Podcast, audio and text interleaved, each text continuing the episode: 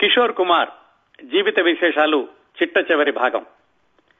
ఒక్కసారి గత ఆరు వారాల్లో ఏం మాట్లాడుకున్నామో క్లుప్తంగా తెలుసుకుందాం. కిషోర్ కుమార్ పంతొమ్మిది వందల ఇరవై తొమ్మిది ఆగస్టు నాలుగున పుట్టారు. ఆయనకి చిన్నతనంలో ఊహ వచ్చేసరికే వాళ్ళ అన్నయ్య బావగారు బొంబాయిలో చిత్రసీమలో ఉన్నారు. చిన్నప్పటి నుంచి కూడా పాటలు పాడడం అలవాటయింది. కాస్త వయసు వచ్చాక సైకిల్ని ఆదర్శంగా తీసుకుని పాటలు అభ్యాసం చేయడం కొనసాగించారు. శాస్త్రీయంగా ఎక్కడో నేర్చుకోలేదు. పదిహేడు పద్దెనిమిది సంవత్సరాల వయసు వచ్చేసరికి ఇంటర్మీడియట్ చదువు ఆపేసేసి అన్నయ్య గారి దగ్గరికి బొంబాయి వెళ్ళారు అక్కడి నుంచి ఒక ఏడెనిమిది సంవత్సరాలు అన్నయ్య గారి సిఫారసు తోటి నటుడిగాను గాయకుడిగాను చిన్న చిన్న వేషాలు వేస్తూ కొంచెం కొంచెం పాటలు పాడుతూ పంతొమ్మిది వందల యాభై నాలుగు యాభై ఐదు వరకు కాస్త కింద మీద పడుతూ కొనసాగించారు. పంతొమ్మిది వందల యాభై ఐదులో ఆయనకి ఒక మంచి సినిమా రావడం అక్కడి నుంచి కూడా ఆయనకి ఖ్యాతి రావడం మంచి వేషాలు రావడం గాయకుడిగా అక్కడ కొనసాగడం జరిగింది. పంతొమ్మిది వందల యాభై ఎనిమిది వచ్చేసరికి ఆయన సొంతంగా చల్తీ కానాం గాడి అనే సినిమా నిర్మించే స్థాయికి కూడా చేరుకున్నారు. వ్యక్తిగత జీవిత విషయానికి వస్తే పంతొమ్మిది వందల యాభై ఒకటిలో వివాహం చేసుకున్నారు రూమా అనే ఆవిడని. కానీ ఆవిడ పంతొమ్మిది వందల యాభై ఎనిమిదిలో విడాకులిచ్చి వెళ్ళిపోయారు వారి సంతానమే అమిత్ కుమార్. ఆ తర్వాత పంతొమ్మిది వందల అరవైలో అప్పటి అగ్రస్థాయి కథానాయిక మధుబాలని వివాహం చేసుకున్నారు. కాకపోతే మధుబాల కూడా అనారోగ్యంతో తొమ్మిది సంవత్సరాల తర్వాత పంతొమ్మిది వందల అరవై తొమ్మిదిలో చనిపోయారు. కిషోర్ కుమార్ యొక్క వృత్తి జీవితం ఆ పంతొమ్మిది వందల అరవై నుంచి అరవై తొమ్మిది వరకు కూడా కొంచెం రెండవ స్థాయిలో కొనసాగింది. అరవై తొమ్మిదిలో ఆరాధన సినిమా వచ్చాక ఆయన గాయకుడిగా పునర్జన్మ ఎత్తాడు అని అందరూ అంటారు. అలాగే అరవై తొమ్మిది నుంచి ఆయన పాడిన ప్రతి పాట కూడా సూపర్ హిట్గా నిలిచింది. అలాగే ఫిలింఫేర్ అవార్డులు ఎనిమిది అనుకుంటాను ఆయన. వరుసగా ఎనిమిది ఫిలింఫేర్ అవార్డులు గెలుచుకున్నటువంటి ఏకైక గాయకుడు కిషోర్ కుమార్ మాత్రమే. పంతొమ్మిది వందల డెబ్బై ఐదులో మూడవ వివాహం యోగితా బాలితో జరిగింది. కానీ అది కూడా ఎక్కువ రోజులు కొనసాగలేదు. ఒక సంవత్సరం తర్వాత ఆమె కూడా విడిపోయింది. పంతొమ్మిది వందల డెబ్బై ఐదులోనే కిషోర్ కుమార్ ప్రభుత్వం కిషోర్ కుమార్ యొక్క పాటల్ని రేడియోలో ప్రసారం చేయకూడదు అని ఆజ్ఞలు కూడా జారీ చేసింది. అయినప్పటికీ ఆయన ప్రముఖ గాయకుడిగా కొనసాగుతూనే ఉన్నారు. ఇప్పటి వరకు ఈ విశేషాలన్నీ క్రిందటి ఆరు వారాల్లో మాట్లాడుకున్నామండి మిగతా విశేషాలు ఈ రోజు. పంతొమ్మిది వందల డెబ్బై ఐదు డెబ్బై ఆరు ఆ ప్రాంతాలు వచ్చేసరికి ఎమర్జెన్సీ అయిపోయాక మళ్ళా కిషోర్ కుమార్ పాటలు ఆల్ ఇండియా రేడియోలో రావడం ప్రారంభమైంది. అప్పటి వరకు సినిమాల్లో వస్తూనే ఉన్నాయి. పంతొమ్మిది వందల డెబ్బై ఏడు డెబ్బై ఎనిమిది ప్రాంతాలు వచ్చేసరికి కిషోర్ కుమార్ యొక్క వైభవం అగ్రస్థాయిలో కొనసాగుతోంది.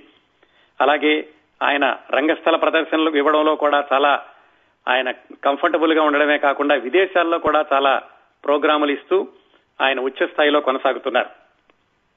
ఆ రోజుల్లో పంతొమ్మిది వందల ఎనభైలో ఆయనకి నాలుగవ వివాహం జరిగింది. మరి అంతకుముందు మూడు వివాహాలు కూడా ఒకళ్ళు వెళ్ళిపోవడం అలాగే ఒకరు అనారోగ్యంతో మరొకరు సంవత్సరంలోనే వెళ్ళిపోవడం ఇవి ఒకరి అభిరుచులు ఒకరు కలవకపోవడం రకరకాల కారణాలు. కానీ ఈ నాలుగోసారి ఆయన చేసుకున్న వివాహం స్థిరంగా నిలబడింది. ఇద్దరూ కూడా అన్యోన్యంగా కిషోర్ కుమార్ చనిపోయే వరకు కూడా ఆ ఇద్దరూ కలిసి ఉన్నారు. ఆ నాలుగవ భార్య లీనా చందా వర్కర్ ఆ రోజుల్లో అంటే పంతొమ్మిది వందల డెబ్బై ఐదు ప్రాంతాల్లో ఆవిడ అందమైన నటీమణి. చాలా చక్కటి సినిమాల్లో అగ్రస్థాయి కథానాయకులందరితో కూడా నటించారు. వీరిద్దరి వివాహం పంతొమ్మిది వందల ఎనభై ఎనభై ఒకటిలో ఎలా జరిగిందంటే అది తెలుసుకోవడానికి ముందు ఈ లీనా చందా వర్కర్ యొక్క నేపథ్యం క్లుప్తంగా తెలుసుకుందాం. లీనా చందా వర్కర్ ఆమె కర్ణాటకలోని ధార్వాడకి చెందిన కొంకిణి అమ్మాయి. పంతొమ్మిది వందల యాభైలో పుట్టారు. ఆవిడికి పదిహేను సంవత్సరాల వయసులో ఇక పదో తరగతో ఏదో చదువుతూ ఉండగా పంతొమ్మిది వందల అరవై ఐదు ప్రాంతాల్లో బొంబాయిలో టాలెంట్ హంట్ అని వర్ధమాన నటీ నటులకి పోటీ లాంటిది పెట్టారు. దానికి వెళతాను అని ఇంట్లో అమ్మా నాన్నలతో పోట్లాడింది. వాళ్ళందరూ తిట్టారు నువ్వు చిన్నపిల్లవి ఇంకా టెన్త్ క్లాస్ చదువుకుంటున్నావు ఇప్పుడే ఆ టాలెంట్ హంట్కి వెళ్ళడం ఎందుకు అని. కాకపోతే ఆవిడ నిరాహార దీక్ష చేసి ఎలాగైనా వెళ్ళి తీరతాను సరేలే పోనీలే పోటీలే కదా అని వాళ్ళు పంపించారు. పంపిస్తే బొంబాయిలో ఆ టాలెంట్ హంట్ పోటీల్లో ఆమెకి ద్వితీయ స్థానం వచ్చింది. మొదటి స్థానంలో రాజేష్ ఖన్నా ఉన్నారట. కానీ వెంటనే సినిమాల్లో వేషాల కోసం ప్రయత్నించినా కానీ నువ్వు ఇంకా చిన్నపిల్లవి పదిహేను సంవత్సరాలకు అటు ఇటు కాని వయసు హీరోయిన్గా ఇవ్వలేము చిన్నపిల్లల పాత్రకే సరిపోవు అని ఎవరూ అవకాశాలు ఇవ్వలేదు. అలాంటిది పంతొమ్మిది వందల అరవై ఎనిమిదిలో అంటే లీనా చందావర్కర్కి పద్దెనిమిది సంవత్సరాల వయసు ఉన్నప్పుడు సునీల్ దత్ తమ్ముడు సోము దత్ని హీరోగా పెట్టి మన్కా మీత్ అనేటటువంటి సినిమా తీస్తూ ఆ సినిమాలో హీరోయిన్గా లీనా చందావర్కర్ని పెట్టుకున్నారు. ఆ విధంగా లీనా చందావర్కర్ హీరోయిన్గా నటించిన మొట్టమొదటి సినిమా మన్కా మీత్.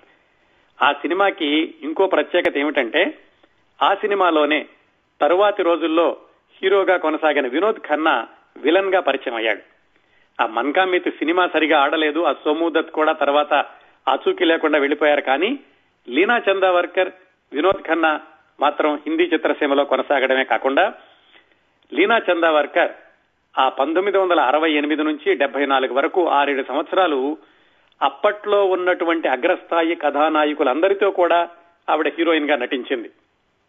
హంజోలి బిదాయి ఇలాంటి సినిమాలు గుర్తు చేసుకుంటే లీనా చందావర్కర్ గుర్తొస్తారు. అలాగే అద్భుతమైన పాటలుండే ఆవిడ నటించినటువంటి సినిమాల్లో కూడాను. పంతొమ్మిది వందల డెబ్బై నాలుగు అంటే ఆమెకి ఇరవై నాలుగు సంవత్సరాల వయసు ఉండగా వాళ్ళ అమ్మ వాళ్ళు ఒక సంబంధాన్ని చూశారు వివాహం కోసమని. ఆ వరుడు ఎవరంటే అప్పటి గోవా ముఖ్యమంత్రి శశికళ సోదరుడు సిద్ధార్థ. వాళ్ళిద్దరూ కూడా గోవా మొట్టమొదటి ముఖ్యమంత్రి యొక్క సంతానం. అయితే ఈ అమ్మాయి సినిమాల్లో వేస్తోంది కాబట్టి లీనా చందావర్కర్ ఇప్పుడే నాకు పెళ్ళేందుకు నేను సినిమాల్లో చక్కటి అవకాశాలు వస్తున్నాయి అందరితో నటిస్తున్నాను అని ఒప్పుకోవడానికి ఆవిడ సుముఖంగా లేదు కానీ తల్లిదండ్రులు ఒప్పించారు. మంచి సంబంధం ఇది కుర్రవాడు మంచివాడు మంచి కుటుంబం నుంచి వచ్చారు. ముఖ్యమంత్రి మాజీ ముఖ్యమంత్రి గారి అబ్బాయి ప్రస్తుత ముఖ్యమంత్రి గారి తమ్ముడు అని చెప్పి ఒప్పించారు. పంతొమ్మిది వందల డెబ్బై నాలుగు అక్టోబర్లో నిశ్చితార్థం జరిగింది. ఆ జరిగాక పంతొమ్మిది వందల డెబ్బై ఐదు డిసెంబర్ మొదటి వారంలో వివాహం అయ్యింది. మధ్య సంవత్సరంలో వాళ్ళు ఈ నిశ్చితార్థం జరిగాక ఒకసారి ఇప్పుడు లోనావాలా వెళ్ళినప్పుడు అక్కడ సుమారుగా అదే రోజుల్లో కిషోర్ కుమార్కి యోగితా బాలికి కూడా వివాహం జరగడం వాళ్ళు తనువుగా ఉండడం జరుగుతోంది. అక్కడ యోగితాబాలి కిషోర్ కుమార్ కనిపించారు. ఎవరికి? లీనా చందావర్కర్కి కాబోయే భర్త సిద్ధార్థకి. అప్పుడు ఆ సిద్ధార్థ నవ్వుతూ అన్నాడట. నీ కిషోర్ కుమార్ గారు బాగా తెలుసు కదా. మరి కిషోర్ కుమార్ ఇప్పుడు యోగితా బాలిని వివాహం చేసుకుంటున్నారు. ఒకవేళ ఇప్పుడైనా నిన్ను అడిగి ఉంటే నువ్వేం చెప్పేదానివి అని సిద్ధార్థ నవ్వుతూ అడిగాట. కానీ ఆ మాట పన్నెండు సంవత్సరాలు ఆ తర్వాత ఐదు సంవత్సరాలకి నిజమవుతుందని ఆయనకి తెలియదు లీనా చందావర్కర్ ఏం మాట్లాడుతున్నారు మీరు? ఆయన ఎంత? ఆయన వయసు ఏమిటి? నా వయసు ఏమిటి? ఎందుకంటే అలాంటి మాటలు? అని కాబోయే భర్తతోటి అంది. అది ఒక సన్నివేశం జరిగింది. పంతొమ్మిది వందల డెబ్బై ఐదు డిసెంబర్లో సిద్ధార్థకి లీనా చందావర్కర్కి వివాహం జరిగింది. రంగరంగ వైభవంగా జరిగింది. ఎందుకంటే చాలా ఉన్నవాళ్ళు గవర్నర్ గారి తమ్ముడు ముఖ్యమంత్రి గారి తమ్ముడు అంతకుముందు ముఖ్యమంత్రి దాంతో ఆ వివాహం వైభవంగా జరిగాక అందరికీ కూడా వాళ్ళు రిసెప్షన్ అది ఇచ్చారు. ఆ వివాహం జరిగిన పదకొండో రోజున అనుకుంటాను వాళ్ళిద్దరూ హనీమూన్కి బయలుదేరబోతూ ఉండగా ఒక సంఘటన జరిగింది. అదేమిటంటే ఈ సిద్ధార్థ తుపాకీని శుభ్రం చేస్తూ ఉండగా తుపాకీ పేలింది. పేలి ఆయన గుండెలోకి గుండు వెళ్ళింది. తుపాకీ గుండు తగిలింది. దాంతో వెంటనే హాస్పిటల్కి తీసుకెళ్ళారు. కొంతమంది ఏమంటారంటే అది ఆయన ప్రమాదం వల్ల ప్రమాదవశాత్తు జరిగింది కాదు వెనకాలేదో ఉంది అంటారు కానీ తర్వాత కేసులు కానీ దాని మీద పరిశోధన చేయడం కానీ అలాంటివి ఏమి జరగలేదు. ఇప్పటికి కూడా ప్రమాదవశాత్తు పేలిందని అందరూ అనుకుంటూ ఉంటారు. వెంటనే హాస్పిటల్కి తీసుకెళ్ళారు. బొంబాయిలోని జస్లోక్ హాస్పిటల్లో దాదాపుగా ఆరేడు నెలల పాటు ఆయన విపరీతంగా ఆయన్ని మామూలు మనిషిని చేయడానికి డాక్టర్లు పరిశ్రమించారు. లీనా చందావర్కర్ వయసు కేవలం ఇరవై ఐదు సంవత్సరాలు. అప్పట్లో అగ్రస్థాయిలో ఉన్నటువంటి హీరోయిన్. అలాంటి ఆమెకి కేవలం వివాహం జరిగిన పదకొండో రోజునే ఈ ఉపద్రవం జరిగింది. ఆరేడు నెలల తర్వాత ఆసుపత్రి నుంచి మళ్ళీ వెనక్కి గోవాకి పంపించారు. ఒక రెండు మూడు నెలల పాటు బాగానే ఉన్నాడు కానీ పంతొమ్మిది వందల డెబ్బై ఆరులో సరిగ్గా ఆయన పుట్టినరోజునే మళ్ళీ ఆయనకు అనారోగ్యం. అనారోగ్యం అంటే ఆయన బొంబాయిలో ఉన్నటువంటి ఆరేడు నెలల్లోనూ శరీరంలోని అవయవాలన్నీ కూడా నలిగిపోయి ఉన్నాయి. వాటన్నింటినీ కూడా వాళ్ళు సరిచేశారు. కానీ సంవత్సరం తర్వాత ఇదిగో మళ్ళా ఆయన పుట్టినరోజునే అనారోగ్యమై మళ్ళీ ఆసుపత్రిలో చేర్పించేసరికి పంతొమ్మిది వందల డెబ్బై ఆరు నవంబర్లో చనిపోయాడు. అంటే లీనా చందావర్కి వివాహం అయిన సంవత్సరం లోపే భర్త చనిపోయాడు. పదకొండో రోజునే ఆ ఉపద్రవం జరిగింది. అది అయిపోయాక ఇంకా చాలా డిప్రెషన్కి లోనే లీనా చందవార్కర్ వెనక్కి కర్ణాటకలో ధార్వాడ వెళ్ళిపోయింది అక్కడ కొన్ని రోజులు ఉంది కానీ అక్కడ కూడా అందరూ కూడా విధవగా వచ్చినటువంటి అమ్మాయి అని చెప్పేసి ఈవిడ చూడడానికి ఇష్టపడకపోవడం ఎంత హీరోయిన్ అయినా కానీ అలాంటి అవమానాలన్నీ భరించలేక మళ్ళా తేరుకుని సరే బొంబాయి వచ్చేసి మిగతా సినిమాలన్నీ పూర్తి చేద్దామని అమ్మా నాన్నతోటి మళ్ళీ బొంబాయి వచ్చేసింది. బొంబాయి వచ్చి మిగతా సినిమాలు చేస్తూ ఉంది. ఇది పంతొమ్మిది వందల డెబ్బై డెబ్బై ఏడు డెబ్బై ఎనిమిది ప్రాంతాల్లోనండి. కిషోర్ కుమార్ గురించి కూడా తెలుసుకున్నాం కదా అప్పటికి ఈ ఎమర్జెన్సీ అయిపోయి ఆయన మళ్ళా కార్యక్రమాలు చేయడం ఆయన కూడా అగ్రస్థాయి గాయకుడిగా కొనసాగుతూ ఉన్నారు. పంతొమ్మిది వందల డెబ్బై ఎనిమిది డెబ్బై తొమ్మిది ప్రాంతాల్లో కిషోర్ కుమార్ ప్యార్ అజ్నబీ హై అనేటటువంటి సినిమా ఆయన తీస్తున్నారో లేకపోతే ఆయన సంగీతం చేస్తున్నారో ఆ సినిమా యొక్క సందర్భంలో లీనా చందావర్కర్ని కలుసుకోవడం జరిగింది. ఆ సినిమాకి పని చేయాలి అని లీనా చందావర్కర్ని అడిగి ఆ సినిమా యొక్క కథ చెప్పడం ఆ సందర్భంలో రోజు ఫోన్లు చేసుకుంటూ ఉండేవాళ్ళు. కిషోర్ కుమార్కి అప్పటికి యోగితాబాలి వెళ్ళిపోయి రెండు సంవత్సరాలయ్యింది. తను కూడా ఒంటరిగా ఉన్నాడు. సహజంగానే సరదాగా మాట్లాడే వ్యక్తి మరి అగ్రస్థాయి గాయకుడు. అప్పట్లో ఆయన పాడిన పాటంతా కూడా పట్టిందల్లా బంగారం అన్నట్లుగా ఉంది. ఈ అమ్మాయి కూడా లీనా చందావర్కర్ కూడా అప్పుడే భర్త పోయినటువంటి ఆ విషాదం నుంచి కొంచెం కొంచెం కోలుకుంటోంది. ఆ విధంగా వాళ్ళిద్దరూ ఫోన్లో పరిచయం అవడం ఈయన సరదాగా మాట్లాడడం లీనా చందవర్కర్ కూడా మామూలు మనిషి అయ్యేటటువంటి క్రమంలో ఈ కిషోర్ కుమార్ యొక్క పరిచయం దానికి దోహదం చేయడం జరిగింది. ఆ విధంగా ఒక రెండు సంవత్సరాల పాటు వాళ్ళు పరిచయం అయ్యాక ఇద్దరు ఒకరినొకరు ఇష్టపడి పంతొమ్మిది వందల ఎనభైలో రిజిస్టర్ మ్యారేజ్ చేసుకున్నారు. అది కూడా ఎందుకంటే ఏమో క్రిందటి మూడు సార్లు కూడా ఇలా అయింది కదా కొన్నాళ్ళు అయ్యాక అందరికీ చెబుదాంలే అని కిషోర్ కుమార్ అన్నట్ట. ఈ విషయం లీనా చందావర్కర్ యొక్క తల్లిదండ్రులకి తెలిసి వాళ్ళిద్దరూ కూడా చెప్పారు ఏమిటి ఆయన్ని పెళ్ళి చేసుకుంటున్నావు? నీకు ఆయనకి ఇరవై ఒక్క సంవత్సరాల వయసులో తేడా ఉంది.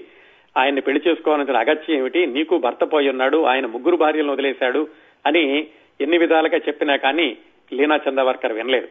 కిషోర్ కుమార్కి ఈ విషయం తెలిసి లీనా వాళ్ళ తల్లిదండ్రులకి ఇష్టం లేకుండా వాళ్ళిద్దరూ కూడా వెనక ధారవాడ వెళ్ళిపోయారని ఆయన లీనాని తీసుకుని మళ్ళా ధారవాడ వెళ్ళి వాళ్ళ అమ్మా నాన్నలిద్దరిని ఒప్పించి అప్పుడు మళ్ళీ వాళ్ళు శాస్త్రయుక్తంగా వివాహం చేసుకున్నారు ఆ తర్వాత కొన్ని రోజులకి. ఈ విధంగా పంతొమ్మిది వందల ఎనభైలో కిషోర్ కుమార్కి నాలుగవ భార్యగా లీనా చందావర్కర్ అంటే లీనా గంగూలీ వాళ్ళ ఇంట్లో అడుగుపెట్టింది. అక్కడి నుంచి ఇద్దరు చాలా అన్యోన్యంగా ఉండేవాళ్ళు. చిన్న చిన్న పొరపచ్చాలు ఎలాగో ఉంటాయి. ఎందుకంటే ఈవిడ హీరోయిన్ ఆయన గాయకుడు ఈవిడికి ఉండేటటువంటి అభిమానులు ఉంటారు ఆయనకు ఉండేటటువంటి అభిమానులు ఉంటారు. చిన్న చిన్న అపార్థాలు వచ్చినప్పటికీ ఒకళ్ళనొకళ్ళు సర్దుకుపోవడం అనేటటువంటి సూత్రాన్ని పాటించి వాళ్ళు వైవాహిక జీవితాన్ని సుఖప్రదం చేసుకున్నారు ఆ తర్వాత సంవత్సరాల్లో. పంతొమ్మిది వందల ఎనభై రెండులో వాళ్ళిద్దరికీ కొడుకు పుట్టాడు. అతనికి సుమిత్ అని పేరు పెట్టుకున్నారు. పెద్ద అబ్బాయి అమిత్ మొట్టమొదటి భార్య రూమాకి పుట్టినటువంటి అబ్బాయి పంతొమ్మిది వందల యాభై ఒకటి యాభై రెండు ప్రాంతాల్లో. ఆ అమిత్కి ఈ సుమిత్కి ముప్పై సంవత్సరాల వయసులో తేడా ఉంది. ఆ చిన్నప్పటి నుంచి కూడా ఈ అమిత్ తమ్ముడు సుమిత్ని ముప్పై సంవత్సరాల చిన్నవాడైనటువంటి తమ్ముడిని చాలా జాగ్రత్తగా చూసుకుంటూ ఉండేవాడట చాలా ప్రేమగా చూసుకుంటూ ఉండేవాడు. ఇంకో విషయం ఏమిటంటే కిషోర్ కుమార్ యొక్క పెద్ద అబ్బాయి అమిత్ కంటే రెండు సంవత్సరాలు మాత్రమే పెద్దది లీనా చందావర్కర్. ఆయన తల్లిగా చాలా గౌరవిస్తూ ఆ కొడుకుని జాగ్రత్తగా చూసుకుంటూ ఉండేవాడు. అదే రోజుల్లో లీనా గంగూలీ అంతకుముందు లీనా చందావర్కర్ ఆమెకి తల్లి చనిపోవడం అలాగే అన్నయ్య ఆత్మహత్య చేసుకోవడం ఇంకో దురదృష్టం ఏమిటంటే ఆ మొదటి భర్త చనిపోవడం తల్లి చనిపోవడం అన్నయ్య ఆత్మహత్య చేసుకోవడం ఇవన్నీ కూడా దీపావళి రోజుల్లోనే జరిగినాయి.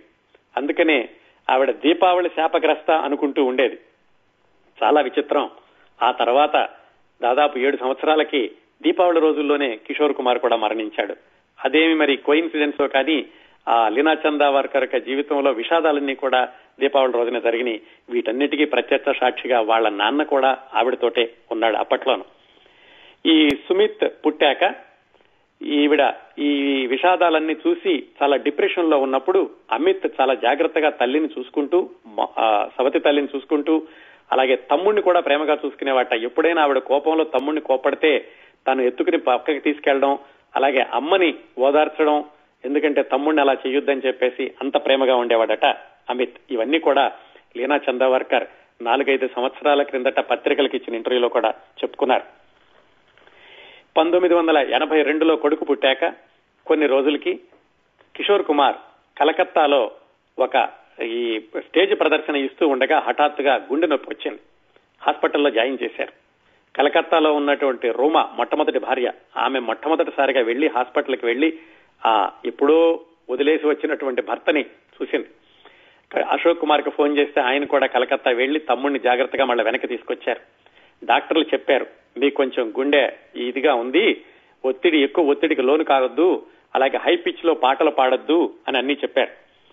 అయితే కిషోర్ కుమార్ కొంతకాలం పాటు జాగ్రత్తగా డాక్టర్లు చెప్పినటువంటి విషయాలన్నీ పాటించి పెద్ద పెద్ద పాటలు పాడకుండా హై పిచ్లో పాడకుండా విదేశాలకు వెళ్ళకుండా ఆరో ఆహారాన్ని కూడా చాలా నియమితంగా తింటూ ఆయన నియంత్రించుకున్నారు. కానీ కొన్ని రోజుల తర్వాత ఆయన నిర్లక్ష్యం చేయడం ప్రారంభించారు. పెద్దగా పట్టించుకోలేదు. ఇంకోటి ఆయన ఉన్నట్టుండి ప్రాక్టికల్ జోక్స్ వేస్తూ ఉండేవాళ్ళట. ఎప్పుడైనా సరే ఆయన రెండు మూడు నిమిషాల పాటు ఊపిరి బిగబట్టి ఉండగలిగేవాడు. ఇంట్లో ఆ చిన్నపిల్లడు సుమిత్కి అలాగే భార్య లీనా చందవర్కర్ని కూడా వాళ్ళని ఆట పంటించడానికని కళ్ళు తేలేసేసి ఊపిరి బిగబట్టేవాడు. లీనా చందవర్కర్ వెళ్ళి చూసి నిజంగానే ఊపిరి ఆగిపోయినట్లుగా ఉండేది. గబగబా డాక్టర్లకు ఫోన్ చేయడం డాక్టర్లు వచ్చా వస్తారు అనుకున్న సమయంలోనే ఈయన లేచి మళ్ళా నవ్వడం ఇలాంటివన్నీ ఆయనకు అలవాటుగానే ఉండే. పంతొమ్మిది వందల ఎనభై ఏడు ఏప్రిల్ ప్రాంతాల్లో ఈ కిషోర్ కుమార్ వాళ్ళ అన్నయ్య అశోక్ కుమార్ భార్య చనిపోయింది. అంటే కిషోర్ కుమార్ వదిన. అన్నయ్య బాధపడుతుంటే కిషోర్ కుమార్ వెళ్ళి ఓదార్చాడు. వాళ్ళిద్దరికి కూడా పద్దెనిమిది సంవత్సరాల వయసులో తేడా. చిన్నప్పుడు కిషోర్ కుమార్ని ఎత్తుకుని పెంచాడు అశోక్ కుమార్. అన్నయ్య భార్యని పోగొట్టుకుని ఏడుస్తుంటే కిషోర్ కుమారే వెళ్ళి తను పియాకా ఘర్లో తను పాడిన పాట ఏ జీవన్ హై ఇసు జీవన్ కా యహీ హై రంగరూప్. ఆ పాట రెండు గంటల సేపు ఆపకుండా పాడి అన్నయ్యని ఓదార్చాట అది జరిగిన ఆరు నెలలకి పంతొమ్మిది వందల ఎనభై ఏడు అక్టోబర్ పన్నెండో తారీఖు. ఆ రోజు కిషోర్ కుమార్ స్టూడియోకి వెళ్ళి వక్త్కి ఆవాజ్ అనే సినిమాలో ఒక పాట ఆశా భోంస్లేతో కలిపి ఒక యుగళ గీతం బప్పీ లెహరి సంగీత దర్శకత్వంలో రికార్డు చేశాడు. ఆ పాట తనకి చివరి పాట అవుతుందని అప్పటికి కిషోర్ కుమార్కి తెలియదు ఇంకా విచిత్రంగా ఆ పాటను తర్వాత వక్తకి ఆవాజులో మిథున్ చక్రవర్తి శ్రీదేవి మీద పిక్చరైజ్ చేశారు.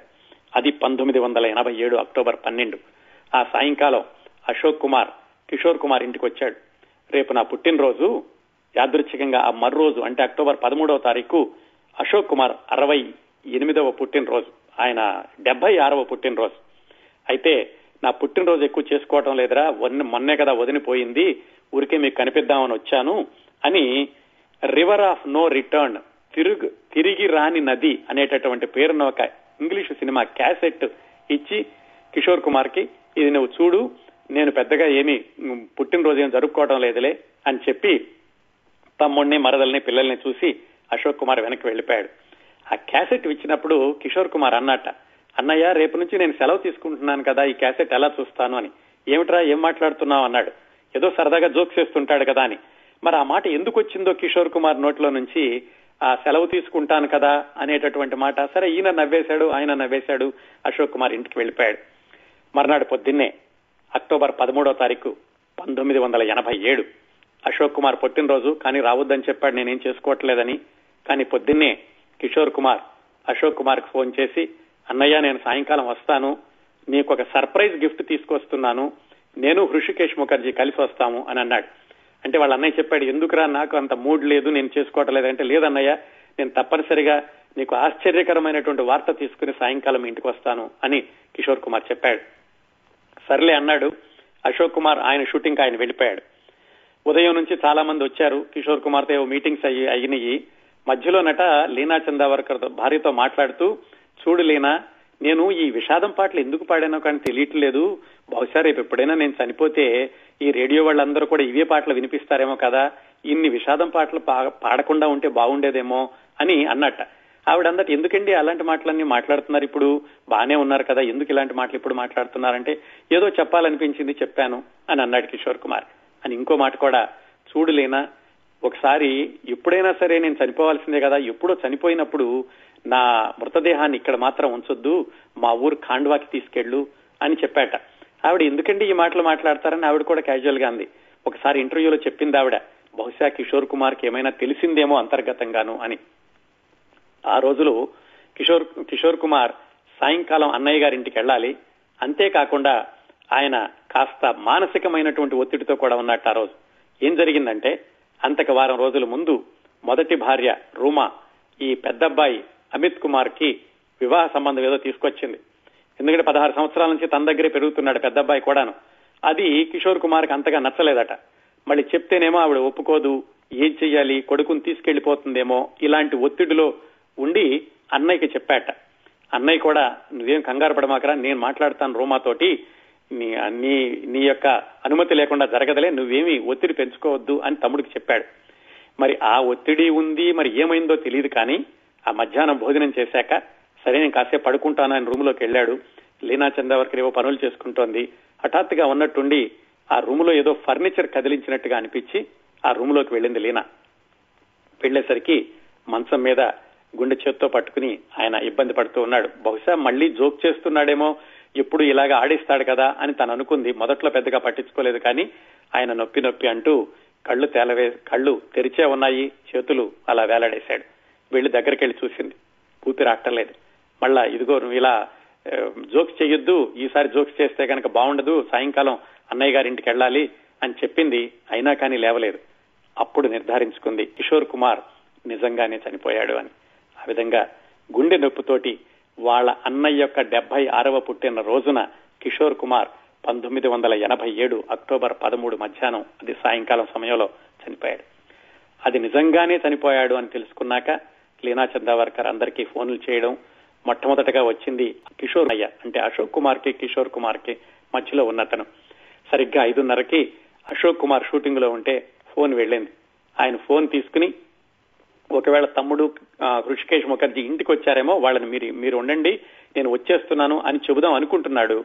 ఆ ఫోన్లో ఆయనకు తెలిసిన వార్త ఇలాగ తమ్ముడు చనిపోయాడని. వెంటనే బయలుదేరి ఆయన కూడా వచ్చాడు. ఆ ఇండస్ట్రీలో తెలిసిన వాళ్ళందరూ కూడా వచ్చారు. కిషోర్ కుమార్కి ఏమిటంటే ఎక్కువగా కుటుంబ సభ్యులతో కానీ బయట ఉన్నటువంటి మిత్రులు తక్కువ సంఖ్యలో ఉండేవాళ్ళు. ఆయన మొట్టమొదటి రోజుల్లో ఎక్కువగా ప్రోత్సహించిన దేవానంద్ మాత్రం షూటింగ్లో ఉండి కాస్త ఆలస్యంగా రావడం రాలేకపోవడం ఏదో జరిగింది.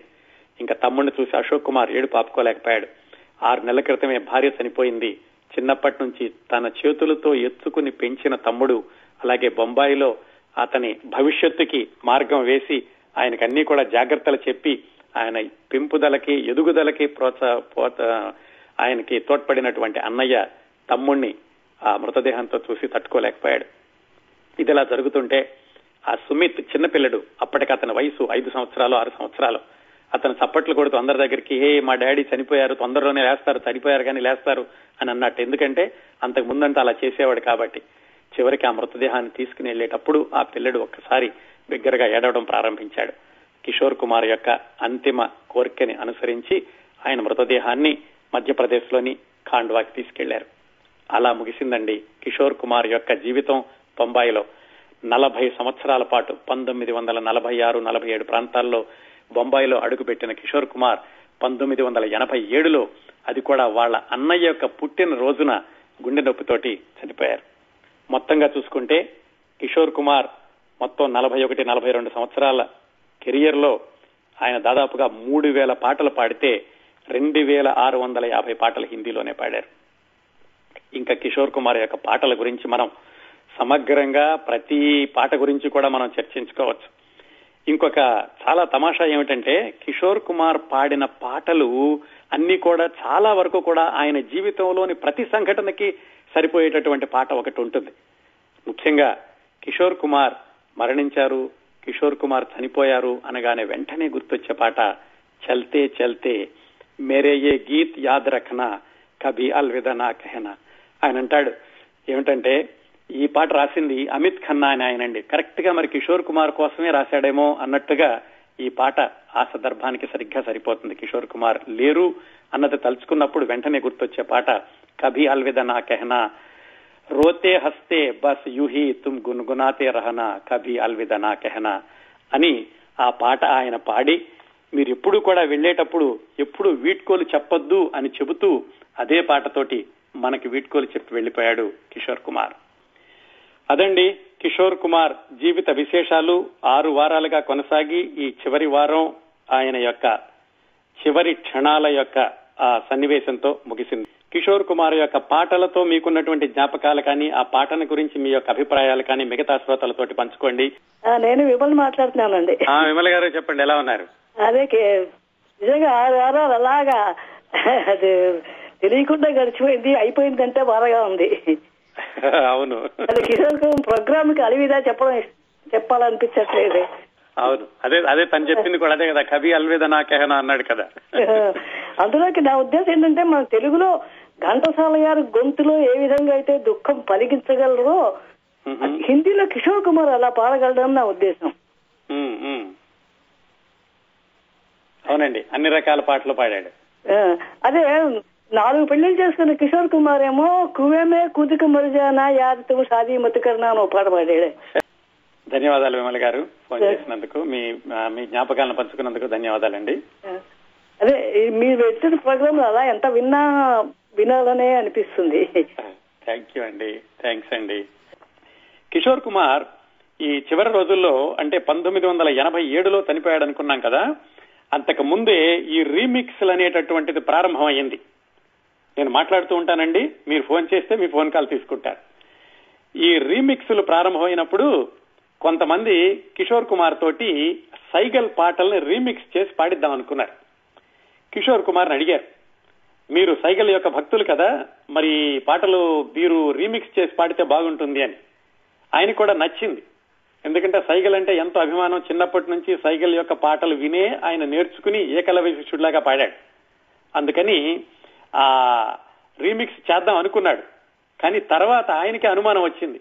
ఒకవేళ రీమిక్స్ చేస్తే బాగుండకపోతే నాకు నష్టం వస్తుంది. ఒకవేళ బాగుంటే సైకిల్కి చెడ్డ పేరు తెచ్చిన వాడిని అవుతాను. సైకిల్ కంటే బాగు బాగా పాడాడని నాకు అనిపించుకోవడం ఇష్టం లేదు. ఇంత ఆలోచించి సైకిల్ పాటను మాత్రం నేను రీమిక్స్ చేయనండి అని వాళ్ళని వెనక పంపించేశారట నమస్తే అండి Uh, Namaskaram, sir. Uh, my name is Anand. I'm come from Cupertino. Yeah Anand how are you sir Uh, good. Um, I think, see, we have had so many singers, even in Hindi or any other, so many languages.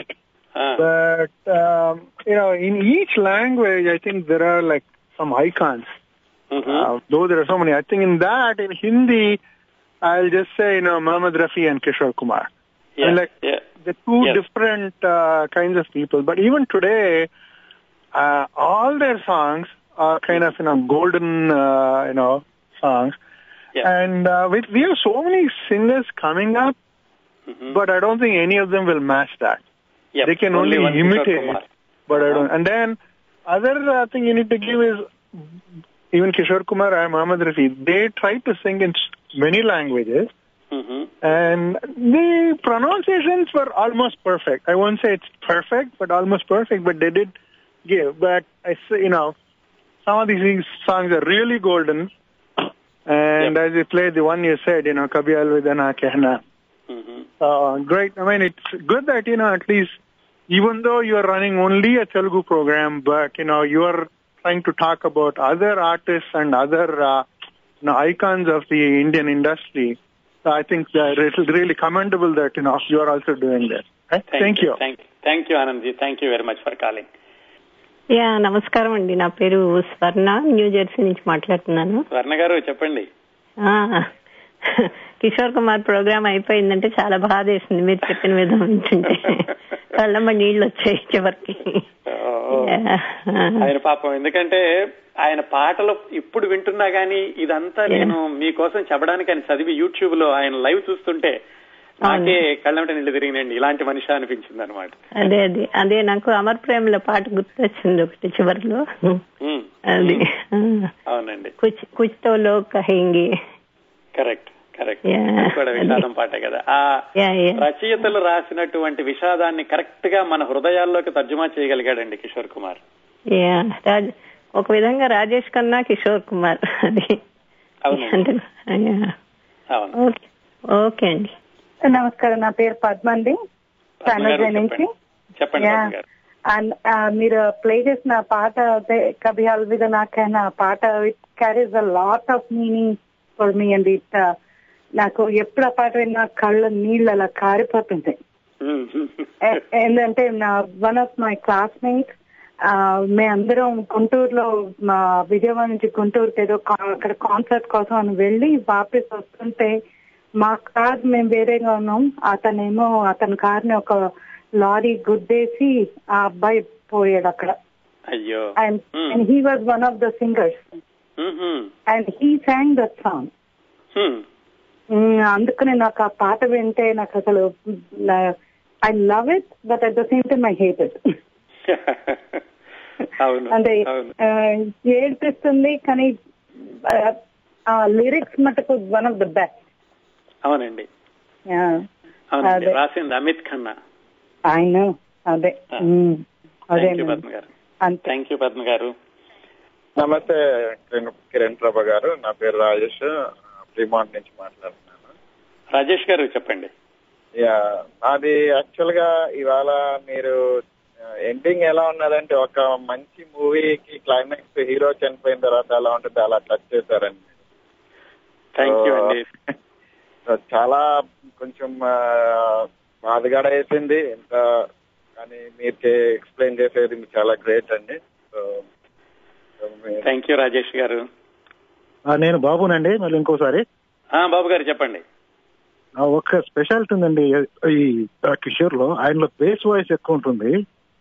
అప్పట్లో రఫీ గారికి triple voice ఎక్కువ ఉండేది. ఎలా ఉన్న అప్పట్లో వాళ్ళకి అవకాశం ఎలా ఉంది అంటే వాళ్ళు. పాటలు పాడేవాళ్ళు కాదు దాంట్లో జీవించేవాళ్ళు కరెక్ట్ ఇప్పుడు తలమా నుంచి. పాడతారు అంత కరెక్ట్గా పాడగలరు ఇప్పుడు. ఎక్స్ప్రెషన్ అనేది రాదనమాట. పర్ఫెక్ట్గా చెప్పారండి. దాంట్లో ఆ ఫీలింగ్ లోపల నుంచి వాళ్ళు కలిసిపోయినప్పుడు ఏ మనిషికైనా అది ఎదుటోనికి అర్థం అవుతుంది కరెక్ట్ ఎస్పీజీ అంటారు అప్పట్లో అన్ని బాగున్నాయి టైం కూడా ఉండేది. అవును. కాలం మారుతుందండి నిజమే. అవును. బాగా చెప్పారు బాబు గారు. థ్యాంక్ యూ వెరీ మచ్ అండి. Thank you very much for calling again and. కరెక్ట్గా చెప్పారు మీరు భావాన్ని.